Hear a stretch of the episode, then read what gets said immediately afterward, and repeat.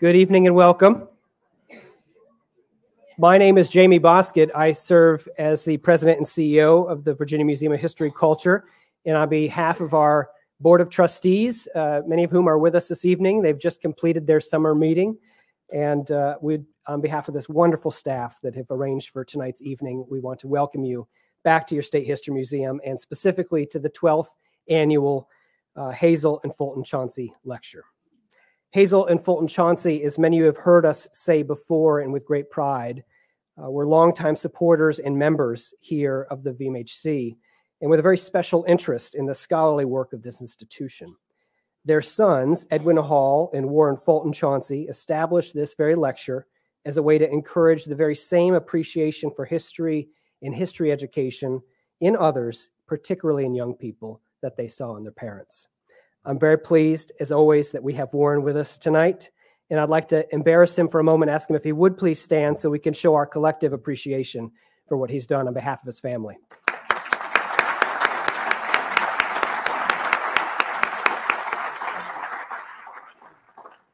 The Chauncey family's dedication to history and to this institution and the vision to create such a series that has become a hallmark of what we do every year is just such a lasting and wonderful gift. So thank you, Warren.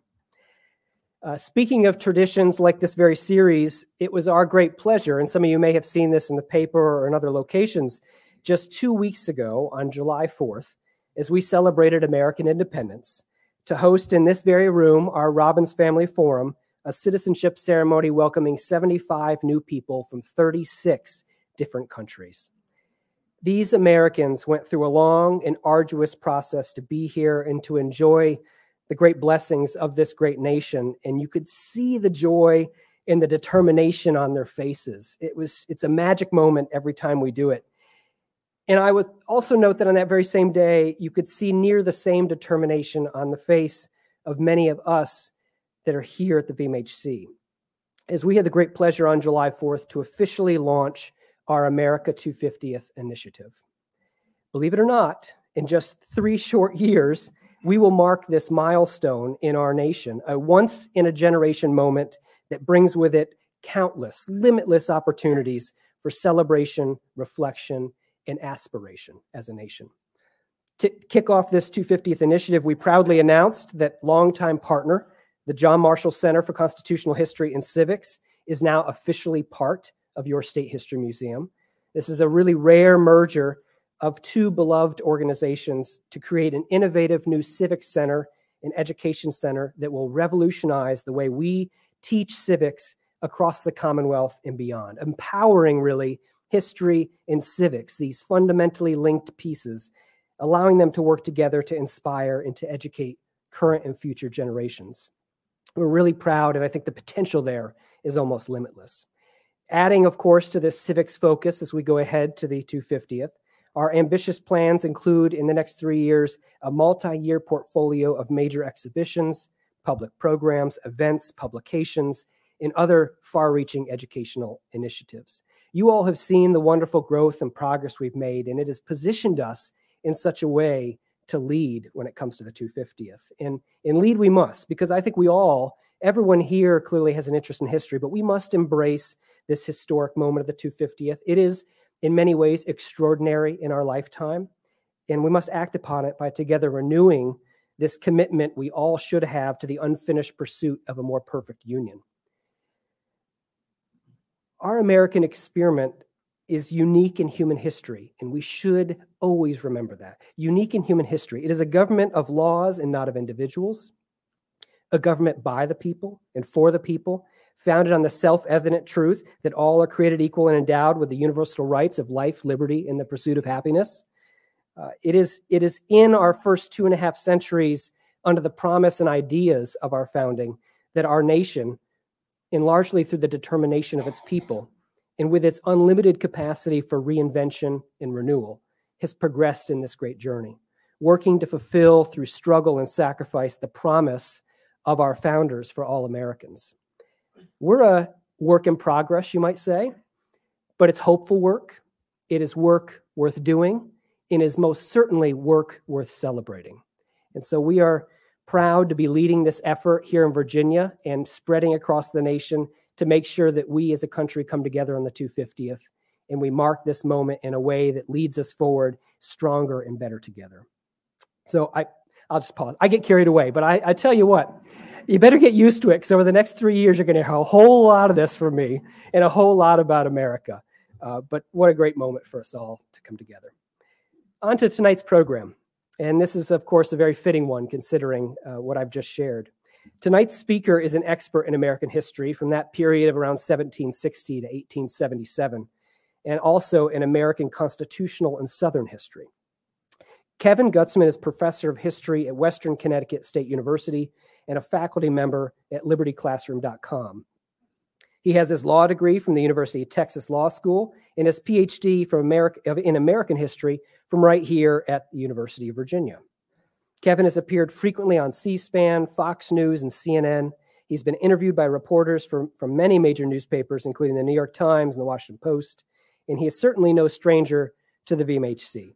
From 2020 to 2022, he served as a member of the editorial advisory board, an incredible group of scholars that have helped with our Virginia Magazine of History and Biography. He's also an author of numerous published articles and uh, in that in other forms, and has many books that many of you perhaps have read. Thomas Jefferson, Revolutionary, James Madison, The Making of America, Virginia's American Revolution, Who Killed the Constitution, and his most recent and the subject of tonight's lecture, The Jeffersonians, perhaps a culmination of sorts of your work, the visionary presidencies of Jefferson, Madison, and Monroe.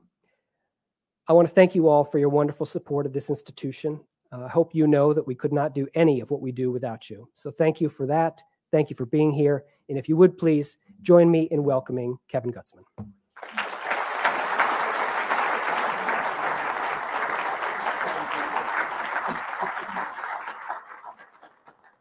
Thank you much. In 1798, former Congressman James Madison, who was already known as chief author of the U.S. Constitution and the founder of the Jeffersonian Republican Party, decided to come out of retirement. He sought election to a new office, the lower house of the Virginia legislature. You might think, well, why would such an august person want to win appointment or win election to the lower house of the Virginia legislature? And the answer is that in 1796, in the presidential election, John Adams of Massachusetts had won two electoral votes from Richmond in the area around Richmond. And Madison intended to change Virginia's election law so that the electoral college votes would be cast or would be the electors would be selected on a statewide basis, winner take all, thereby, he hoped, denying John Adams two votes from the area around Richmond. Uh, more or less at the same time as this was going on, uh, uh, political ally of Jefferson and Madison in New York, one Aaron Burr, succeeded in shifting control of the New York legislature from the Federalists to the Republicans. And as the new uh, Republican majority had not yet convened, uh, the chief organizer of the other political party of the 1790s, Alexander Hamilton, wrote a letter to his friend, Governor John Jay. And he said Governor Jay should call a special session of the New York legislature before the new Republican majority took control and have it cast New York's electoral votes. And John, uh, John Jay wrote on the back of this letter from former Secretary Hamilton, quote, recommending to me a measure for party purposes which I do not believe it would become me to adopt and so New York did not change its electoral system in the run up to the 1800 election.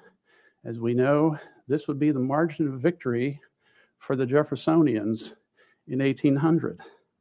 The election of 1800, 1801, is more often remembered as the election in which there was a tie between the two national Jeffersonian candidates, Virginia's Thomas Jefferson and the above mentioned Aaron Burr of New York. This, freakishly, was going to be decided by the outgoing Federalist majority in the House of Representatives. So there have been all kinds of rumors ever since 1800 and 1801 about what kind of backstage shenanigans went on as this question was pending Um, a lot of people thought, well, it made sense that the Federalists would pick Thomas Jefferson. After all, everybody knew that he was supposed to have been the Republican presidential candidate. But others thought, well, nothing could be worse than this guy Jefferson. Even Burr is better than that. This was the Federalist attitude in New York. But Alexander Hamilton uh, intervened with his allies in the New York legislature and told them, I have no one in the world I should hate more than Thomas Jefferson. But yes, Burr is worse. Uh, because unlike Jefferson, Burr doesn't have a single principle. He's a creature entirely of ambition. We don't know where that would lead him. And so, Jefferson, it should be. Jefferson, it ended up being. Uh, and one of the Federalists who were involved in this in the House of Representatives, a congressman from Delaware, later said that he had made an agreement through a proxy of Jefferson with the Republicans that he would cease voting uh, against Jefferson in return for their keeping some of his cherished Federalist program in place, that the debt would continue to be serviced, the Navy would not be completely eliminated, and uh, essentially the Republicans would not undo all of what the Federalists had done in the 1790s. Whether that's true is not entirely clear, but so he said. So he said. So, what people tend to remember about this election is that there was this tie, and there were 30 odd votes in that outgoing uh, uh, Federalist House of Representatives, each state having one vote before finally Thomas Jefferson won the election. Another thing most people don't recognize is that two Republican governors of states near the District of Columbia, including James Monroe of adjacent Virginia, were thinking about taking their state militias, marching them into Washington, and installing the people's choice, whatever the Congress might have decided. So this, this apparently was seriously considered, but it didn't happen. It didn't happen because, as I said before, in the end, Bayard stopped voting against Jefferson, and Jefferson had beaten Burr. So there was going to be a significant change in the way the federal government worked. First, uh, Jefferson was, of course, going to follow the example set by George Washington in 1789 and give an inaugural address. People don't recognize that Constitution doesn't say anything about having an inaugural address. This is one of the many examples of traditions that were picked up from Washington and have been carried on ever since.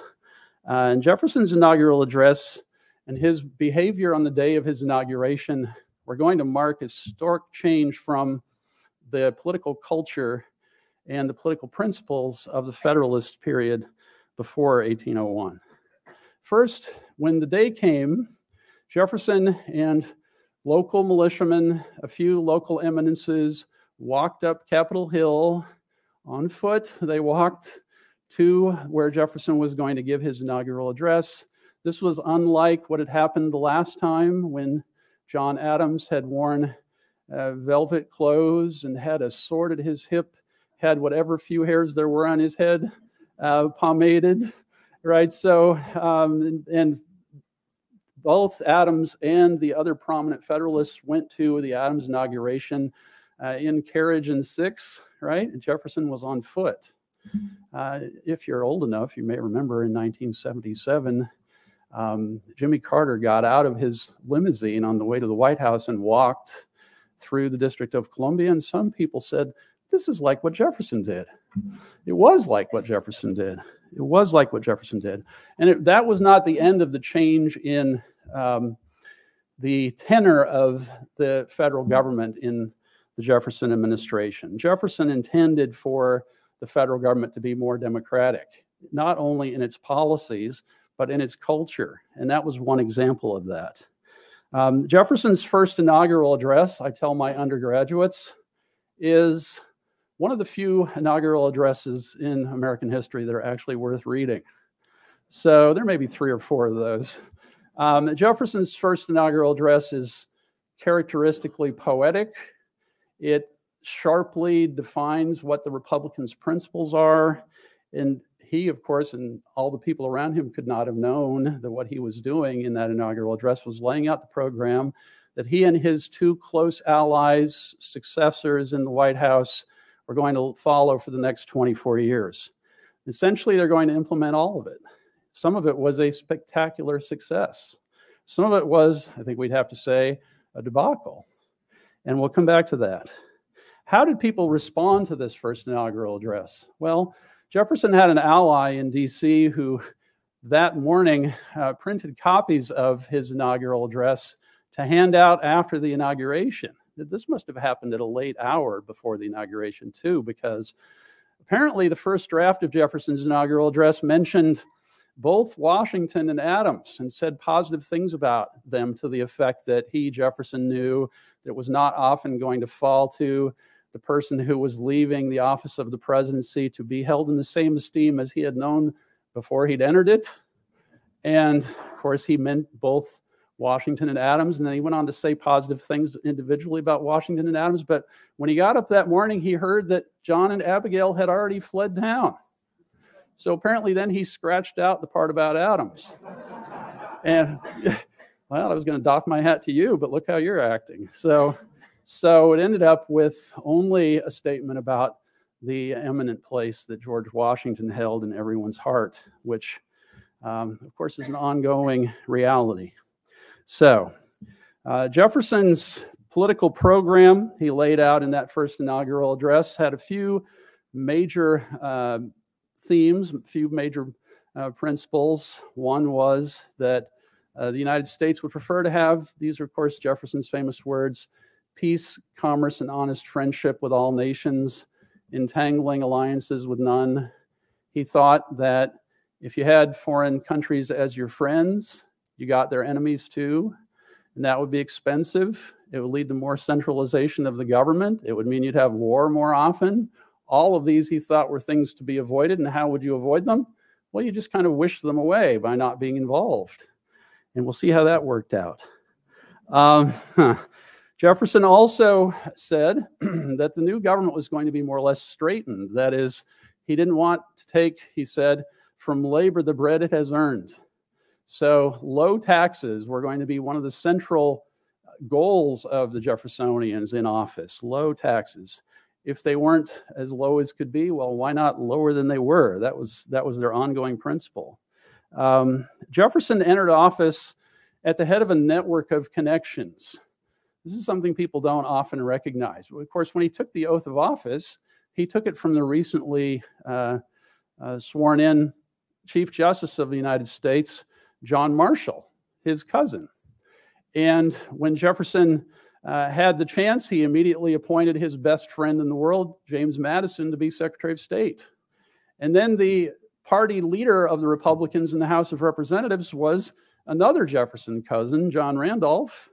When he had a chance, the first time he had a chance, he appointed to the Supreme Court John Blair from Albemarle County.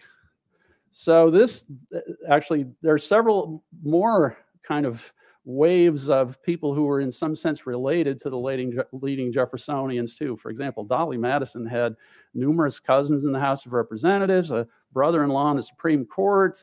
Uh, I could go on and on about this. The point is, this is a very small group. And they're not only politically congenial, they're, they're closely tied to each other.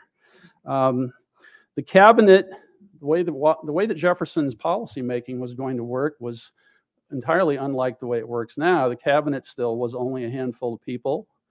And in Jefferson's administration, they, the people in the cabinet were going to be his closest advisors, especially the two top people in the cabinet, Madison and uh, Pennsylvanian immigrant from Switzerland, Albert Gallatin. Gallatin had come to be a prominent Republican in the 1790s because he was the one Republican who could actually dispute financial matters with Hamilton. So I had occasion many years ago when I had a fellowship here to do some research about 1790s Virginia politics, and I came across a letter in the, the local collection from one John Taylor of Caroline, another prominent Virginian in the Jeffersonian era. And he was writing to a friend and saying, after decades of bewailing the Federalist fiscal policy and their banking and so on, uh, Taylor said to his friend, You know, I don't really know how banks work. Like, how, how does this even work? So they, they sincerely did not understand what they were arguing about, some of them. Gallatin, on the other hand, he, he uh, kind of rooted out some of the main problems that have developed in the banking operations in the federal government and beyond in the 1790s. And often, if you hear people say anything about um, Andrew Jackson, the libertarians, for example, ask them, what, what positive thing do you have to say about Andrew Jackson? And they say, what would a libertarian like about Andrew Jackson? And the answer you might get would be, well, he paid off the debt. But it's true that Andrew Jackson was president on the day the federal government's debt was extinguished. So for that long, there was no federal debt at all. That was precisely the day that Albert Gallatin's plan had called for paying off the debt.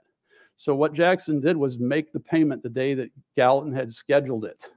And this was the fulfillment of one of those main principles of the Jeffersonian Party that I mentioned a minute ago, right? So these people, uh, they were ideological and they meant it. It was not a campaign platform. It was it was their reflection of their actual beliefs about the way government ought to work.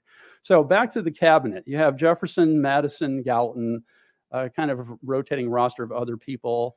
Jefferson, looking back on these things later, of course, older people might tend to think of things in a rosier light than they had actually been in, but it seems to have been true. He said, Jefferson did, in eight years of my administration, we never had a serious disagreement in the cabinet. We would just bring up a question, we'd talk about it, and eventually we'd agree. And that was apparently the way things worked right? And if you know anything about Jefferson's personality, you know, that's kind of the way he liked to understand himself or his relationships with other men he esteemed. So maybe that's the way it worked, maybe it isn't. But we didn't have a lot of dissension, at least that the public was aware of during the Jefferson administration. Jefferson also thought that one element of his presidency ought to be, excuse me, periodic statement or periodic uh, issuance of, for the public's benefit, of important statements of principle. So, one of those was uh, response to a complaint he received from the merchant community in New Haven, Connecticut. You might think New Haven, Connecticut. How, how significant is that? There were going there were going to be two states that voted against Jefferson all three times he was a presidential candidate. One was Delaware, and the other one was Connecticut. And what was it about Connecticut? Well, if you know anything about Connecticut, you know it was founded to be more of Massachusetts. As one of John Winthrop's sons was responsible for the establishment of Connecticut, and what was supposed to be was another uh, Puritan colony. And by the time Jefferson was president, it still was the case that the wealthiest people, the most politically prominent people in Connecticut, were also the leaders of the Congregationalist Church in Connecticut. And when Jefferson came into office, he explained that what he found was that everybody who had been appointed to an, an appointed office in the executive or the judicial branch during the Federalist uh, presidencies had been a Federalist. And so what he did was he made a change in one of the appointed positions in New Haven, which is the port city near New York in Connecticut. And the New Haven merchants sent him a petition complaining about this, telling him, telling Jefferson how worthless this fellow was they had, he had appointed and how nobody approved and so on. Jefferson answered by saying, "Well, you know, you just elected him to be a judge, and he's also one of your representatives. And do you really think he's worthless? This can't be the true the case."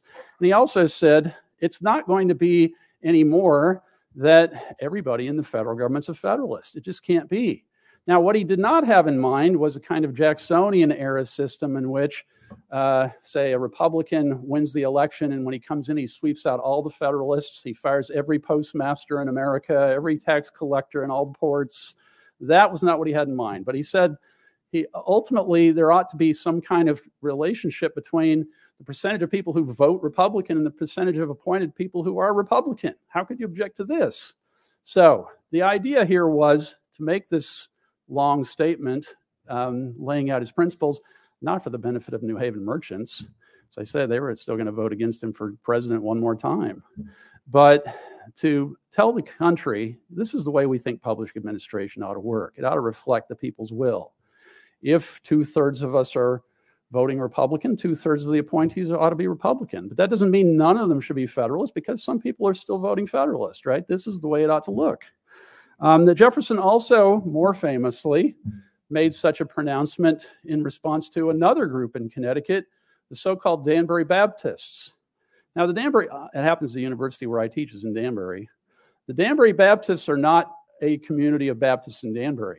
or at least at that time, the Danbury Baptist Association was not a, a, a Danbury uh, congregation of Baptists. Instead, it was what might be called a presbytery. It, had over a dozen local communities of Baptists from the Hudson River Valley in New York, about two thirds east in Connecticut to Middletown, and they occasionally would get together for various purposes. And when Jefferson had been elected, they wrote him a letter and said how happy they were to see that somebody who believed in the principle of freedom of conscience was now going to be at the head of the federal government. And of course, you could read this as a slam uh, at the Federalists who ran the Connecticut government. And famously, Jefferson wrote back to them and said that he hoped eventually it was going to be the case that all the states would adopt what Virginia already had adopted, which was a, uh, a formal policy of letting people have freedom of conscience. This was uh, an idea on which Americans generally agreed, even if the, there was some kind of inertial resistance to it in a couple of holdout states. So, this was another way that Jefferson thought the executive ought to um, fill his function. It wasn't only that he was the head of the government, it also was that he had this kind of teaching role, whether he'd wanted it or not when the election was being held in Virginia, when at the end of 1800 people were voting, um, there rose in the area right around uh, Richmond, several counties around Richmond, and all the way down the James to the Atlantic, what we think was the biggest slave conspiracy in American history. Some people said there was as many as a thousand slaves involved in this conspiracy.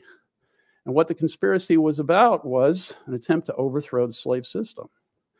And apparently, the target of this uh, conspiracy was the governor of Virginia, James Monroe. So, some of these people were found out. Uh, there began to be trials in Richmond. Some of these people were acquitted. Actually, most of them had able legal representation. You were more likely to have able legal representation if you were a slave who had been accused of something like this than you were if you were a white man because your master could probably afford it. So there were some of these people who were accused of being involved in Gabriel's conspiracy who were acquitted. There were some who were convicted and pardoned. There were some who were hanged. After this had gone on for a while, of course, the governor had called out the militia in numerous counties. He'd called out cavalry militia and had them come to Richmond to guard the Capitol in his, his own mansion. And then he wrote a letter to his political patron, Vice President Jefferson. And he said, We've had this terrible problem here, and I don't really know what to do about it. It seems to me that it doesn't even make sense to be punishing it the way we are, but this is what the law says. And Jefferson wrote back to him and said, well, in the area around um, around Monticello, we have the feeling there have been hangings enough. There have been hangings enough, and this the the editor of Monroe's papers says this first correspondence mark this correspondence marks the first time we know of in which Governor Monroe said he looked forward to the day when there would not be slavery in Virginia. And Jefferson said the same thing. So then they got to the question okay, if we if we have this feeling about these events, what can we do about them? And Jefferson said, Well, I have the idea that although we have to treat these people as criminals, notice he says we have to treat them as criminals, not that they are criminals, because after all, what do they do? They, they don't want to be slaves. We wouldn't want to be slaves. Jefferson says maybe we could find someone to, somewhere else to say them. It could be, for example, that a colony in the Caribbean, um, people there might think these men were heroes. In fact, they'd probably make good citizens. And Monroe said, I think they'd make good citizens too.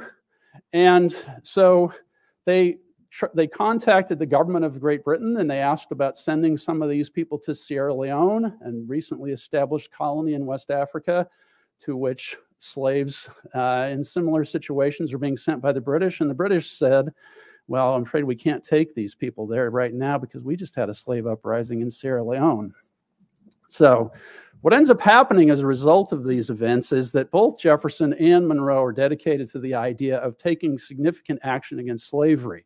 And we're going to see the rest of what I'm saying tonight that they did, both of them, take very significant action as president against slavery. Um,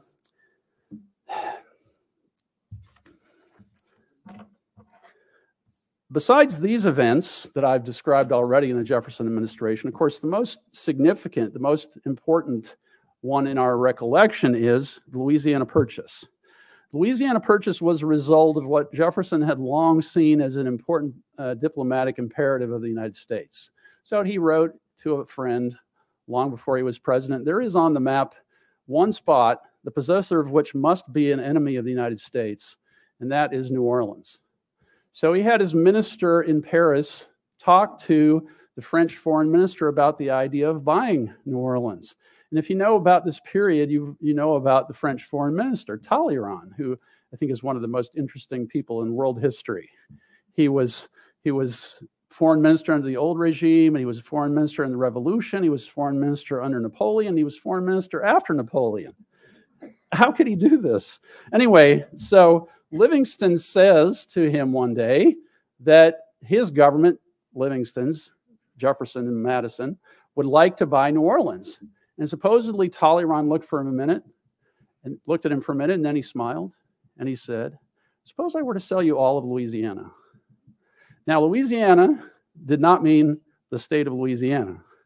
Louisiana in those days included the whole Gulf Coast of Alabama and Mississippi, plus Louisiana east of the Mississippi River, and from the mouth of the Mississippi all the way up into Canada. So it was this gigantic area. And you can kind of imagine Livingston, he's a diplomat. And Talleyrand says this to him. And surely he must have felt his jaw slacken. Uh, but, but he's supposed to keep a straight face. So he said, I think my superior would be interested in that idea. And supposedly Talleyrand smiled at him and said, Well, what would you pay us? And uh, Livingston offered him $10 million, which in those days were a mint. The federal government's budget was under $20 million. Imagine that, by the way.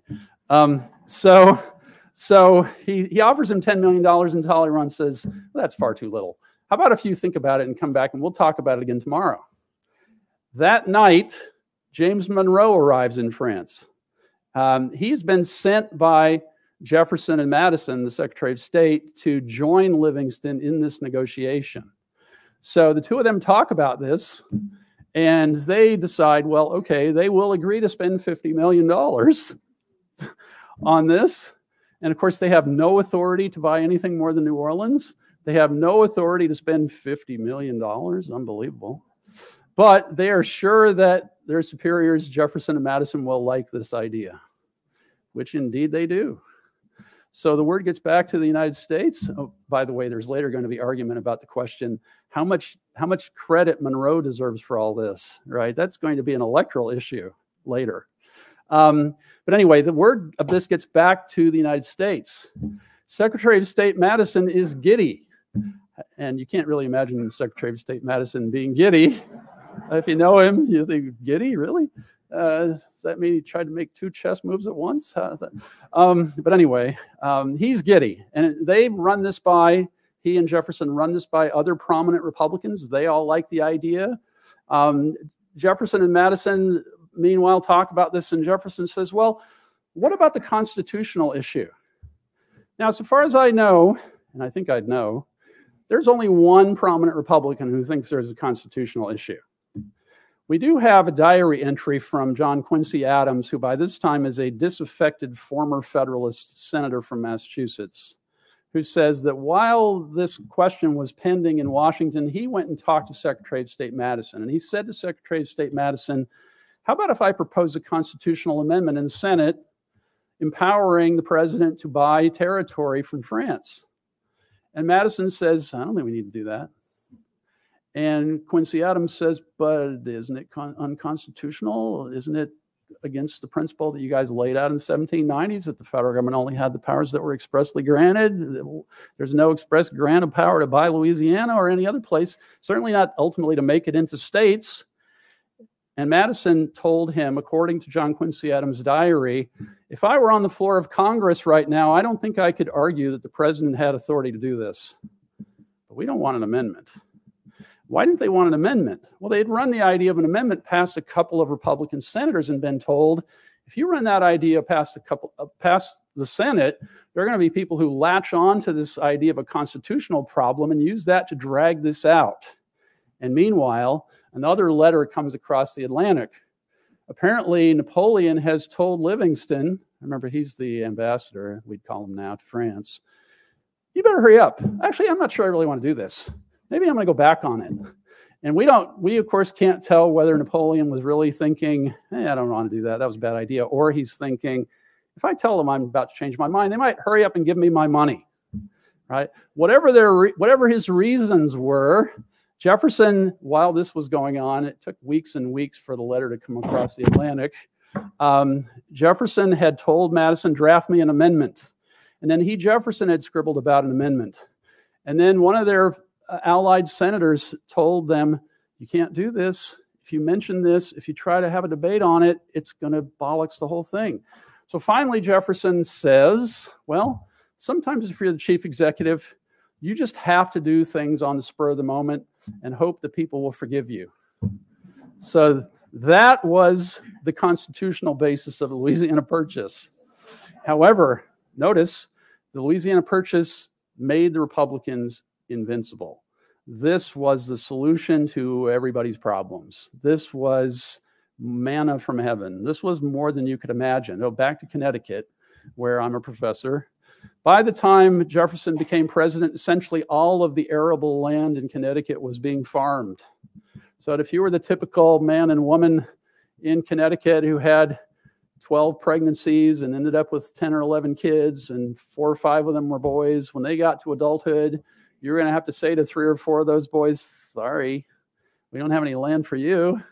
But now you could say, go to Ohio, farm all you want, right? So ultimately, this is going to be the, the buttress to what's going to become the uh, invincibility of the Republican Party. And again, it really it amounted to uh, kind of a flouting of Jefferson's own stated basic constitutional principle. Another theme or another underlying current uh, in this period was ongoing conflict between the Jeffersonians and Jefferson's cousin, John Marshall, and the, his majority on the Supreme Court. The Marshall Court is duly named, right? Nowadays, people refer to the, the Roberts Court or the Waite Court or the Warren Court or the Burger Court. And what does that mean? That means that was the name of the Chief Justice. But when John Marshall was Chief Justice, he was the court. There would be entire terms of court when he wrote every majority opinion. And he would read the opinions. He would read them all when they became public. It was his voice. Usually it was his writing. And uh, we have only one time in his whole tenure from 1801 to 1835 when he dissented in a constitutional case. Right? So the court always took his position, essentially. The court virtually always took his position. And over and over again, he and Jefferson, especially, but also Madison and Monroe, were going to butt heads over the meaning of the Constitution. Because more or less everything Jefferson had said in that first inaugural address was contrary to John Marshall's understanding. John Marshall had ended the Adams administration simultaneously as Secretary of State and as Chief Justice. And then, as I said before, he swore in his cousin to be president. And On their way out the door, the uh, outgoing Federalist majorities in Congress and the outgoing Federalist president created several new judicial posts in the federal government, and they hurried to fill them. And people have long said that the idea of these as the midnight judges, which they were hurrying to fill to try to thwart the Republicans' program, that this was political propaganda. But we know it's true because one of the Federalist senators one of the most prominent Federalist senators, Gouverneur Morris, who was a senator from New, from uh, Pennsylvania, even though he was from New York, uh, said at the time, well, uh, as the gale is blowing us, uh, we're going to have to attach an anchor to keep it from moving too far. In other words, the, the whole point of, of creating these new judicial posts was to provide an obstacle to implementation of the Republican program. That's not just political propaganda, that's what Morris said. And he was the chief movers of it. So, um, Jefferson said in his, his autobiography, which he wrote when he was in his 70s, so 20 odd years after this, that when he came into office, when he took the oath, he went to the Secretary of State's office. Of course, there was not yet a new Secretary of State. And he found on the Secretary of State's desk a stack of commissions. That is a stack of the certificates that you give to an appointed official to show that he's been appointed. And Jefferson says in his autobiography, I immediately decided not to deliver them. I immediately decided not to deliver them. Now, what the, arg- what the dispute is going to be about in the Supreme Court in the famous case of Marbury, who was one of these judges who were supposed to have been appointed by the president, leading to the signing of one of those commissions, Marbury and Madison, the Secretary of State, the executive branch official who, if anyone, would have been the one to deliver Marbury's commission to Marbury. Uh, what the suit came down to was a question, at least as Chief Justice Marshall cast it, whether delivery of the commission was required to make it effective. In his opinion for the court in Marbury versus Madison, uh, Chief Justice Marshall said no, delivery of the commission wasn't required to make it effective. All the Constitution said about appointing judges was that the president could appoint them with the advice and consent of the Senate. And Marshall for the court said that this meant that the president make a nomination the Senate would then confirm the appointment, and that was all that was required. But Jefferson said, no, this is like a deed for sale of land. And if you're a lawyer, you know a deed for sale of land is not effective until it's delivered. So I could so I could decide to convey my house to you. I could sign a deed, and then if I didn't give it to you, nothing legally, nothing had happened. And Jefferson said, "Well, this is the same kind of circumstance." What Marbury versus Madison uh, established in constitutional law was the fact that federal judges are going to have what we call the power of judicial review. That is the power to decide whether a federal statute is unconstitutional. Um, but the, the reason why the, the Republicans were unhappy with Marshall about Marbury, Marbury versus Madison was not that they didn't like the power of judicial review. Jefferson, in talking James Madison into sponsoring amendments to the Constitution in the first federal Congress, had said to Madison, among other things, just imagine what Pendleton, Wythe, and Blair, Virginia's three leading judges at the time, just imagine what Pendleton, Wythe, and Blair could do with good amendments, right? With a Bill of Rights. Imagine what they could do with it. So Jefferson was saying, think how great judicial review would be if we had a Bill of Rights and good judges. So he was not against judicial review. None of the Republicans opposed judicial review. What they didn't like about what, what Marshall did in Marbury versus Madison was that he started by asking whether Marbury had a right to this commission, whether there was a remedy, and only at the end did he get to, do we have jurisdiction to hear this case? Today, if you're a lawyer, you know, the federal rules of civil procedure say if you're if you're instigating a if you're initiating a suit in federal court, you have to begin by pleading to the jurisdiction. So that's the first thing the judge is supposed to consider. If he doesn't have jurisdiction, that's supposed to be the end of it. But what Marshall did in Marbury versus Madison was he he went through this whole long lecture about how poor Marbury has a right to this, and there is a remedy at law. But I just can't make those scofflaws Jefferson and Madison give the poor man his commission. Fortunately, we have the power of judicial review, and we know that Congress's attempt to give us jurisdiction over this kind of case is unconstitutional, right? So here we have how the first of what are going to be several instances of headbutting between Marshall and the leaders of the, of the Republican uh, legislative and executive branches during the Jeffersonian era. There are going to be several other such instances, several of them. In fact, if you study constitutional law in APUSH or as an undergraduate or in law school, you start with Marbury versus Madison, and next up is McCulloch versus Maryland. The, the, the decision from the Marshall Court that just made Virginia Republicans apoplectic. The chief judge of the Virginia Court of Appeals wrote numerous uh, newspaper editorials in the Richmond Enquirer about McCulloch versus Maryland. Jefferson privately egged him on, write more, write more.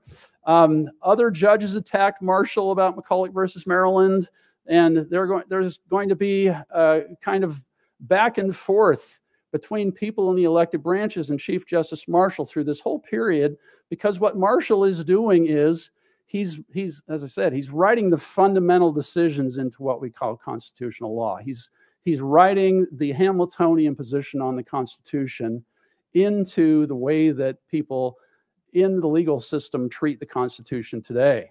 So Jefferson ended up concluding in the 18 teens that he thought that the, the chief flaw of the Constitution was it didn't give the Republican elements of the federal government any way to correct the judges. If Marshall and his majority um, were to uh, write Hamiltonian principles into constitutional law. There was nothing the elected branches could do about it. At one point, former President Jefferson got so annoyed about this that he wrote to one of his appointees on the Supreme Court. And he said, How is it, no matter how much we change the material, we still end up with the same loaf, right? In other words, I made appointments, Madison made appointments, and it's still John Marshall, right? Why don't, why don't you ever dissent? How come there's never even a concurring opinion? And so this fellow, a South Carolinian named William Johnson, wrote back to Jefferson and said, "Well, okay, that's that's maybe that's a reasonable objection, but I don't think we've been wrong about any of our constitutional. Can you tell me which of my constitutional opinions I've been wrong about, and or which of our constitutional opinions we've been wrong about?" And Jefferson wrote him back just an endless letter talking about like 20 of these opinions, right? And and so Johnson answers, "Okay, well, I think from now on, if I think that the court is wrong, I'll write a, I'll write a dissent. And today, Justice Johnson is remembered, and in fact, there's an excellent book about him published on the University of South Carolina Press about 1958, I think, called The First Dissenter. And how did Justice Johnson become the first dissenter? Well, he would he would he would dissent once, maybe twice in a term, and that made him the great dissenter of the early period. So you see how much Marshall just completely controlled the Supreme Court. They were saying what he wanted them to say. And Jefferson couldn't stand it, right? He could see where this was going to go, which was uh, to a situation in which the federal government behaved in a way totally unlike what he would have preferred. Um, so Jefferson ends up being reelected in 1804, of course. He's reelected in all but Connecticut and Delaware for, are for him. And you might think, well, that's it. The world is his oyster. But there ends up being a major division among the Republicans, what's called the Quid Schism. The Quid Schism. This is led by uh, another one of those Jefferson cousins I mentioned before, John Randolph of Roanoke. And John Randolph of Roanoke and the Chief Judge of the Virginia Court of Appeals, Spencer Roane, and John Taylor of Caroline, uh, and some other like minded people are unhappy with the Republicans. They're unhappy with the administration. They're not unhappy with Jefferson. They think the problem is James Madison. They think the problem is that James Madison isn't really a Jeffersonian. At one point, John Taylor was, was reading, apparently, he'd been reading the Federalist Papers. And he wrote a letter to a friend and he said, I've been reading this Federalist. And I think I have a few questions I could ask Mr. Madison, right? So he thought he, of course, didn't know which of those essays had been written by Madison and which by Hamilton and Jay, but he thought that the uh, Republican executive was not behaving in as purely Jeffersonian a way as he would have preferred. And rather than blaming the fellow at the top of, top of the heap, he blamed Madison for it. And there ends up being what's called the quid schism. If you were John Randolph of Roanoke and you were going to be a third something, not a Federalist, not a Republican, but some third something, you would call yourself a tertium quid uh, because that's exactly what kind of a demagogue you were, right? That Randolph's attitude was if you're not educated and you don't understand what that means, too bad for you, right? That's not my problem. I'm just a US representative. Um, but his, his attitude was that the, the federal government had too often, the federal executive, he thought, had too often taken measures that tended to increase the power of the federal executive. And he did not like this. He thought that was contrary to the promises the Republicans, Republicans had made when they were out of office. And so he organized opposition to the Jeffersonians. This is going to be a theme through the rest of the era, too. It starts toward the end of the Jefferson administration. But once Jefferson's out, uh, all of these people feel at liberty to take their shots at President Madison. One person who maybe is surprisingly a, a kind of short run convert to their cause is James Monroe. James Monroe had been uh, a kind of client of Jefferson's. Well, when he was a young man, he was actually a kind of law student of Jefferson's. And then he had been somebody who was ushered into top jobs with the understanding of people in Richmond, for example, that Jefferson and Madison would like him to be elected governor.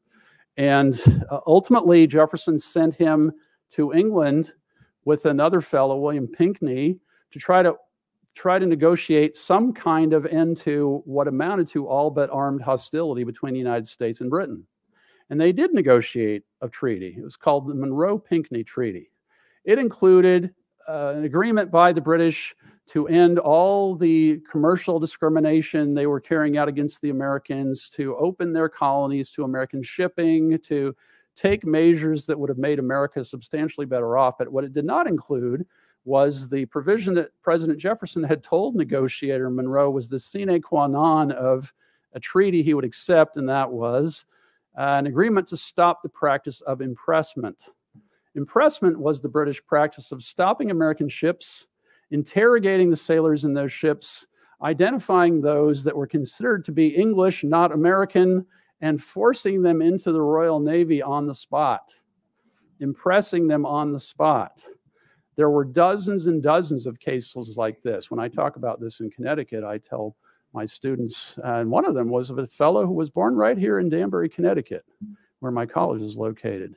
So, what obviously, predictably, what happened was that some of these people who were impressed were not actually British. Some of them were really native born Americans. Some of them were people who had emigrated to the United States and become citizens. But the British, like the French, like the Austrians, like the Russians, did not recognize the idea that somebody could be an emigre, that you could cease to be British and become American. That was just nonsensical. So if you were born British, you remain British, whatever the Americans might think. And this went on for a long time. So anyway, Monroe and Pinkney negotiated a good commercial treaty between the U.S. and Britain, except it didn't address this impressment question. When Jefferson got the treaty, he wrote back to Monroe and he said, uh, you know, a lot of people here thought, think that the British drove a really hard bargain and they got more or less everything they wanted, which you might see as insulting if you were James Monroe. James Monroe did see this as insulting. And for, for a while, he became the, the great hope of the Quids. So he's a kind of temporary uh, recruit to these the schismatic group among the Republicans because they thought Jefferson was not being Jeffersonian enough and it was Madison's fault. And now here, look what they're doing to our guy, Monroe. Maybe Monroe would be a good president. Maybe he should succeed Jefferson, not Madison. This was an idea that was in the air. And actually, Monroe thought, he, he believed that the reason Jefferson did not accept the Monroe Pinkney Treaty because, was because he didn't want to put another feather in Monroe's cap, just as the question who should be his successor was coming up. So Monroe believed that this was about angling for James Madison to succeed Jefferson. I think it's that's unfair. We know that Jefferson told him, "Look, I won't accept any treaty that doesn't agree to end impressment, that doesn't include an agreement to end impressment." Anyway, for the short term, the two of them are going to be allied. Ultimately, in 1808, Jefferson wrote a letter to Monroe and said to him, "Look, you have new friends. They are not leading you in a good direction you are not going to like the outcome if you continue on this path. And so Monroe decided that he would accept election to be the governor of Virginia again. In those days, they had uh, a one year term. So he, he would accept election again. And in order to do that, he was going to have to tell the leaders in the legislature that he supported the, the uh, administration in Washington. He would do that on the ground that of course, they would still understand that he adhered to all the foreign policy principles he had stood for before, right? In other words, I still think the Monroe Pinkney Treaty was a good idea. Uh, and that night, uh, the night that he learned of this, John Randolph Roanoke, the organizer of the Quids, wrote in his diary the date, Richmond, James Monroe, traitor. Uh, James Monroe, traitor. Uh, John Randolph, you didn't want to get on his bad side. We'll come back to that. Um, anyway, Jefferson accepts this idea. Monroe's again elected governor. Jefferson's administration, in its last couple of years, the, the central policy development was what's called the embargo. If we can't get the British to stop impressment, you might think you would do what the Federalists had done in the 1790s raise taxes, buy more warships, train some soldiers. No, that's exactly what I said in my first inaugural address we weren't going to do. Right? We're not going to do that. What are we going to do instead? We're going to have an embargo.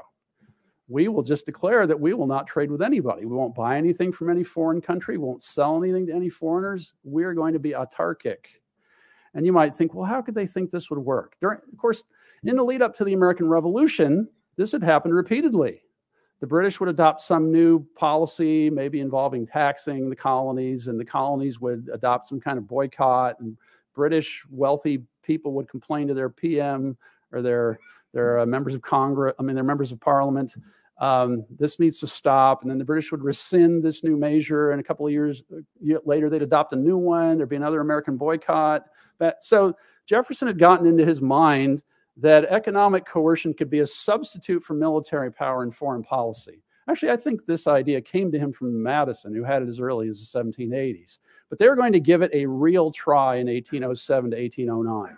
Remember, James Madison is the Secretary of State in the Jefferson administration. And I do think this was his concept. So they try this idea, but there's no way it's going to work because the British are involved in a mammoth world war with the French. The French have the ablest military leaders since Alexander, and they, they have a population of 25 million, which in those days was the biggest population of any country's population in Europe. 25 million Frenchmen, 3 million of them are in the army. So Napoleon has these mammoth armies. He's, he's got military control of essentially all of Europe. The, the, the Tsar is an ally of his, and the rest of it he's dominating in, uh, directly. Meanwhile, the British control the seas. They've destroyed the French and Spanish navies, and they've got control of the seas. So, which of them, which of those two countries could be made to change its trade policy by an American boycott? If Napoleon could cross the channel, he would conquer England. Napoleon's only obstacle to domination of the whole European world was Britain. He wasn't going to change his trade policy. Who could be hurt by the Republican boycott the embargo? The answer is Americans. Americans could be hurt by the embargo. Americans were hurt enormously by the embargo. And in fact, so much hurt were the Americans by the embargo that there ended up being large scale open trading by people in the New England colonies in New York with Canada. Canada, AKA that part of Britain just north of us, right? So that they're provisioning British soldiers uh, with with uh, crops that are being grown in Connecticut and Massachusetts, and fish that's fished for in, uh, by people from Rhode Island and Massachusetts, and so on. So this is a total flop. It does not work at all. After a while, Gallatin, the Secretary of Treasury, i.e., the fellow who's responsible for enforcing the embargo, sent Jefferson a long letter. You might think, why are there all these letters? Aren't they all live in the same town? Why do they write these letters all the time? The answer is people thought they knew being in Tidewater during the hot season was very unhealthy. That's why James Madison had gone to uh, Princeton instead of William and Mary. He thought going to Williamsburg would make him sick. So he went to Princeton instead. And while they were president, Jefferson, Madison, and Monroe absented themselves from Washington, D.C. for months at a time in the summer because they thought being in, in Tidewater would make them sick. So anyway, there, there's, a, there's an exchange between Secretary Gallatin and President Jefferson over the embargo. He says, we have people who are smuggling. They're getting past the embargo. If I were going to enforce it, and he lays out a long list of new powers he had to be he'd have to be given, and new people he'd have to hire, and new places he'd have to put them. And if you know that Gallatin was essentially a libertarian, and you read this letter, you'd think he's saying to his friend Tom, "Stop it already! It doesn't work." But instead, Jefferson more or less takes the letter and sends it to his, his allies in Congress and says, Give Gallatin all these new powers which he did, which they did. So by the end of the Jefferson administration, it's still not working. We have more or less police powers being exercised by the federal government, all the major port cities. Jefferson decides, I've had enough of it. I'm not going to do what you sh- what you'd think you would do, which is change course, because that would involve saying, well, maybe I wasn't exactly right about what John Adams was doing in the 1790s, right? Maybe I was a little bit off. So he goes home to Monticello for the last several months of his administration. And then we have a long letter from Gallatin and Madison both signing it. So both the Secretary of State and the Secretary of Treasury sign a long letter to Jefferson saying, here are all the various problems that have come up in the government. We need you to be here because you're the president. And he writes back and says, eh, I think this is the kind of thing that's going to affect my successors, so I'm going to leave it to them. By this point, Madison's been elected president. Have fun, guys. So he has in mind probably what will happen is Madison will be inaugurated. Gallatin will be elevated to Secretary of State. It'll be their problem. Why not start now? Jefferson literally dropped out at the end of his term because he did not want to go back on this foreign policy initiative he had undertaken. So Madison follows him as Secretary of uh, uh, from Secretary of State to President, and this is one of several instances of its kind in American history. We had John Adams following Washington, we had Van Buren following Jackson, we had Johnson following Lincoln, we had Truman following Roosevelt, we had Daddy Bush following Reagan, right? The, the great man, and then that other guy. Madison's the other guy. People don't realize that Madison's really the brains behind the operation to a large degree. But when Madison comes into this, uh, it's clear virtually from the beginning that he he's he's not the other guy. He's not the he's not the center of the party. Um, people who saw him give his first inaugural address said he was trembling when he began to speak. You couldn't understand exactly what he's saying. He was saying it in a very low voice, and it wasn't very impressive. I wrote a book about Madison once, and I uh, repeat in the book one sentence from his first inaugural address, which is 264 words long right? So you think, why are you oppressing your readers that way? The answer is just to give you an idea. So I didn't mention that during the embargo, Madison had written a lengthy pamphlet about how immoral the British policy was, with hopes that, in hopes that the British policymakers would read about how much the embargo was hurting the Americans and decide, oh, we should change our policy. No, they weren't going to be persuaded. So um, Madison's uh, Madison's presidency gets off to a weak start, a halting start, and then he immediately makes a major error in a, the second task as president. First is giving the inaugural address, second is choosing cabinet members. He had the idea, as Jefferson did, that Madison, number two in the Jefferson administration, would go up to number one, and then number, number three guy, Gallatin, would move up to number two. But when Madison ran it by his allies in the Senate, one of them, Virginian Wilson Cary Nicholas wrote Madison a letter and said, I've sounded out other senators, and it seems that if you nominated Gallatin, his nomination would not be confirmed. Right? It would not be confirmed. Now you might think, could that be? Uh, the Senate is overwhelmingly Republican. This is going to be the first thing the new Republican president does, and his allies are going to vote it down. Why not just go ahead and try it anyway? But Madison opts for preemptive surrender. Instead, he said, okay, well, uh, one, one way to look at this is he knows that if he keeps if he keeps Gallatin at Treasury, at least Gallatin will be still in the cabinet with him. He can still count on having his advice. But imagine you're Gallatin and this happens to you, right? How long are you going to want to stay in the government? This is pretty insulting. So, anyway, uh, Madison takes this Virginia senator's advice and does not raise Gallatin up to the second position. Instead, he appoints to be his Secretary of State the brother of one of the senators who had, one of the Republican senators who had told Nicholas he would oppose Gallatin.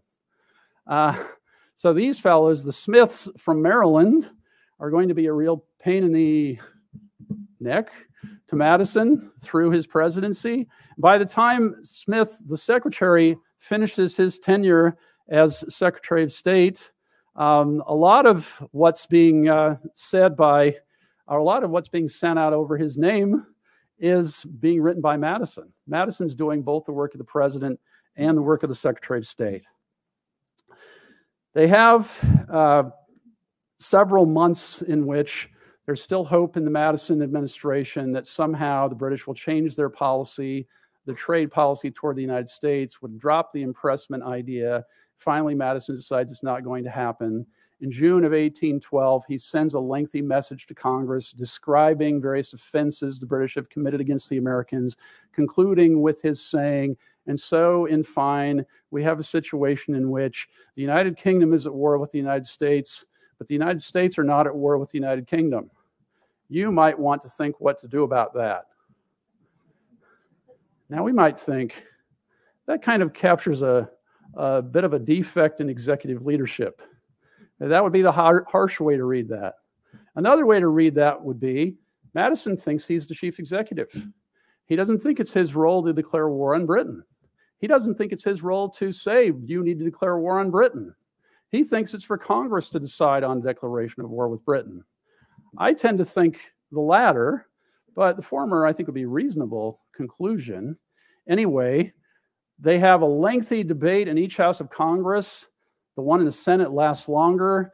They end up with the narrowest ever margins for a declaration of war in American history, the narrowest ever margins. One person, one Republican who had been opposed to the declaration of war, is supposed to have said, You're, you're thinking of declaring war on Britain. You have no ships, you have no men, you have no money. What are you doing? Here's the answer to that. Former President Jefferson writing to a, mutual ally of his and Madison's, said, I think a war with the British would be a matter of just a few weeks marching. So, what he thought, what Jefferson thought, and apparently this is what Madison thought, was the United States would declare war.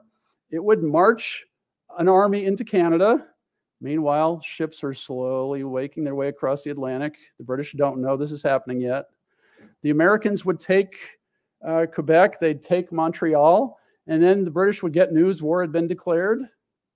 And then they would end up negotiating some kind of an arrangement under the terms of which the, Brit- the Americans would return Canada to the British. The British would agree never to close Europe or Britain or Britain's territories to American shipping again and never to impress American sailors. Well, that seems to have been what they hoped for. But it didn't happen. It didn't happen. Instead, the War of 1812 was just gruesome. It was just so badly run. The American military secretaries, that is the Secretary of the Navy and the Secretary of the Army, were completely unfit. In fact, the fellow who was appointed to be the first Navy Secretary in the Madison administration, a fellow from South Carolina named Paul Hamilton, apparently was such so overwhelmed with dipsomania that he would be in, incapacitated by noon every day every day he would go to his office and he would be so drunk by noon that he could not function. People knew this. You might think, why did they appoint him? I'll get back to that in a minute. um, the fellow who, whom Madison appointed to be his first war secretary, what today would be the Secretary of the Army, um, his qualification for this position was that he had been a surgeon in the Continental Army during the Revolution. Okay, we're talking about 1809. The revolution ended in 1783. But even if it had ended last week, you wouldn't think being a surgeon would qualify you to be Secretary of War, right? So the generals, too, the, gen- the people who were supposed to be leading American soldiers in the field in the War of 1812, with a couple of exceptions William Henry Harrison, who was competent, Andrew Jackson, who was also competent, maybe a little better than competent, um, besides those two, the generals were just as bad as the Navy and War secretaries. There, one example uh, was a fellow named Hull, who ended up losing uh, his army in the Midwest, he apparently, before that happened, had been seen by his soldiers um, on a horse, losing control of his horse, falling off the saddle, holding onto the saddle horn. You know, people called him Granny after that, right? Granny, that's our inspiring leader, right?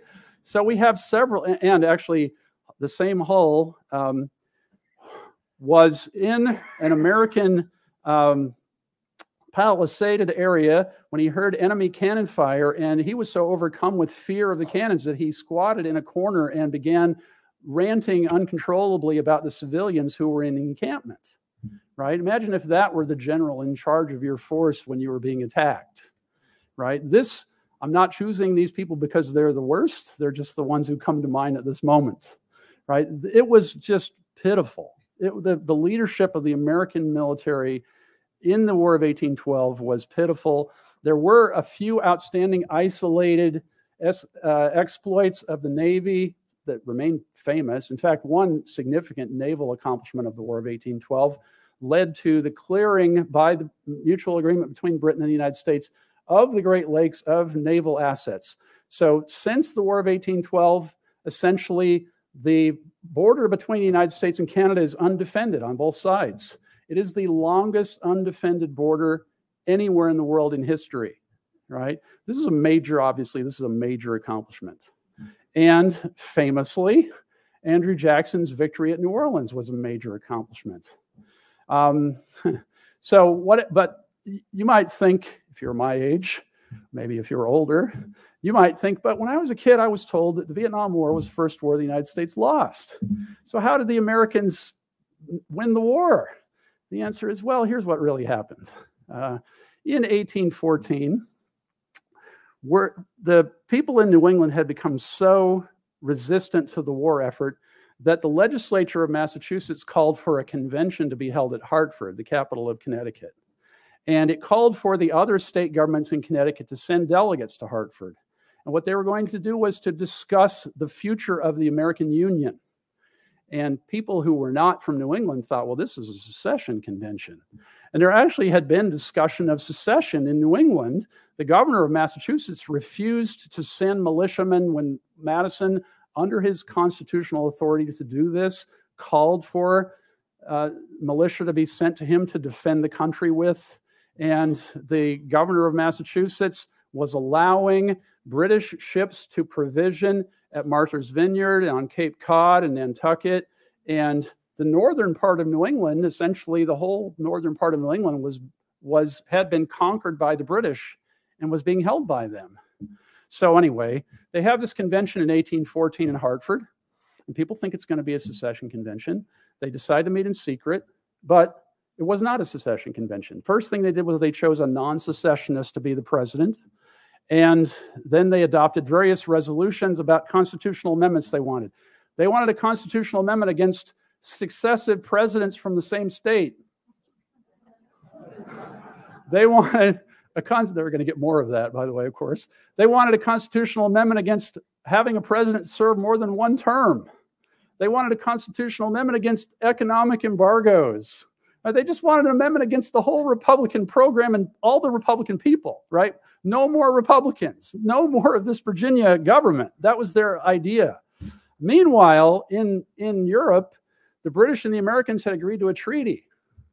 And what the treaty said was, we'll restore the status quo antebellum. You can have all your land back, right? Bygones will be bygones. Meanwhile, in the southernmost part of the United States, uh, Andrew Jackson has um, def- provided defensive in- emplacements along various routes of approach to New Orleans.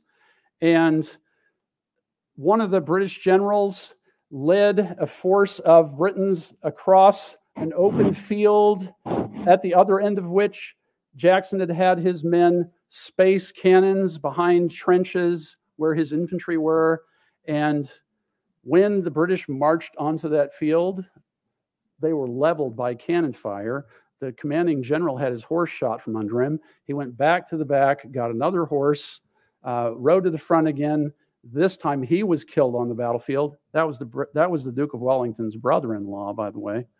Um, and so word of the treaty and the Hartford Convention and Jackson's victory at New Orleans got to the East Coast more or less at the same time. So the impression this left was we've won the war. Look what Jackson did at New Orleans. They, they're getting out of our territory and they've agreed not to impress people anymore. And look at these traitorous Federalists at Hartford. So, what this came to was the most spectacular political victory the Republicans could ever have dreamed for. Did they deserve it?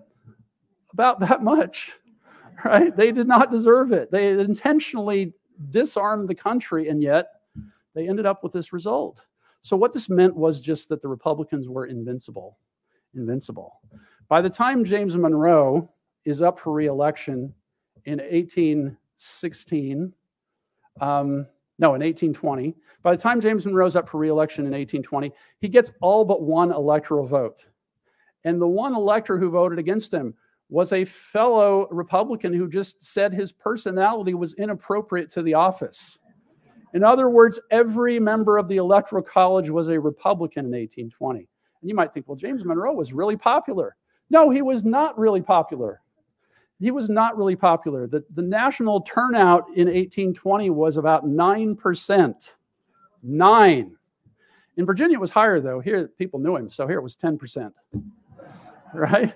People just what would you even vote about? There's no reason to vote Federalist, and nobody's going to, so why bother? So James Monroe's reelected. James Monroe's presidency was dubbed by people who had been vociferous Federalists the era of good feelings. Now, you probably heard that term, the era of good feelings. And the reason it was called the era of good feelings was that Monroe decided to uh, recapitulate something that George Washington had done. When George Washington was president, he toured the country. He thought, we have this new government, people never see it. You know, they didn't, the only way you'd ever see the president is if you were looking at him. They didn't have TV, radio, etchings in their newspapers, but you weren't going to see George Washington. So he decided he should travel around the country and show, show the flag. So Monroe decided to do the same thing. And uh, this, this made him popular. There, were hu- there was huge turnout in, uh, in the big cities. And it was a newspaper in Boston, formerly the center of the, the Federalist Party, that said, We seem to have entered a, an era of good feelings. That's where Jefferson thought it would be back in that first inaugural address. We shouldn't have parties. We have called by different names, brethren of the same principle. We're all Republicans, we're all Federalists. It seemed it had come true. And Monroe had done things to keep there from continuing to be party division. This is exactly the outcome he wanted. Thank you.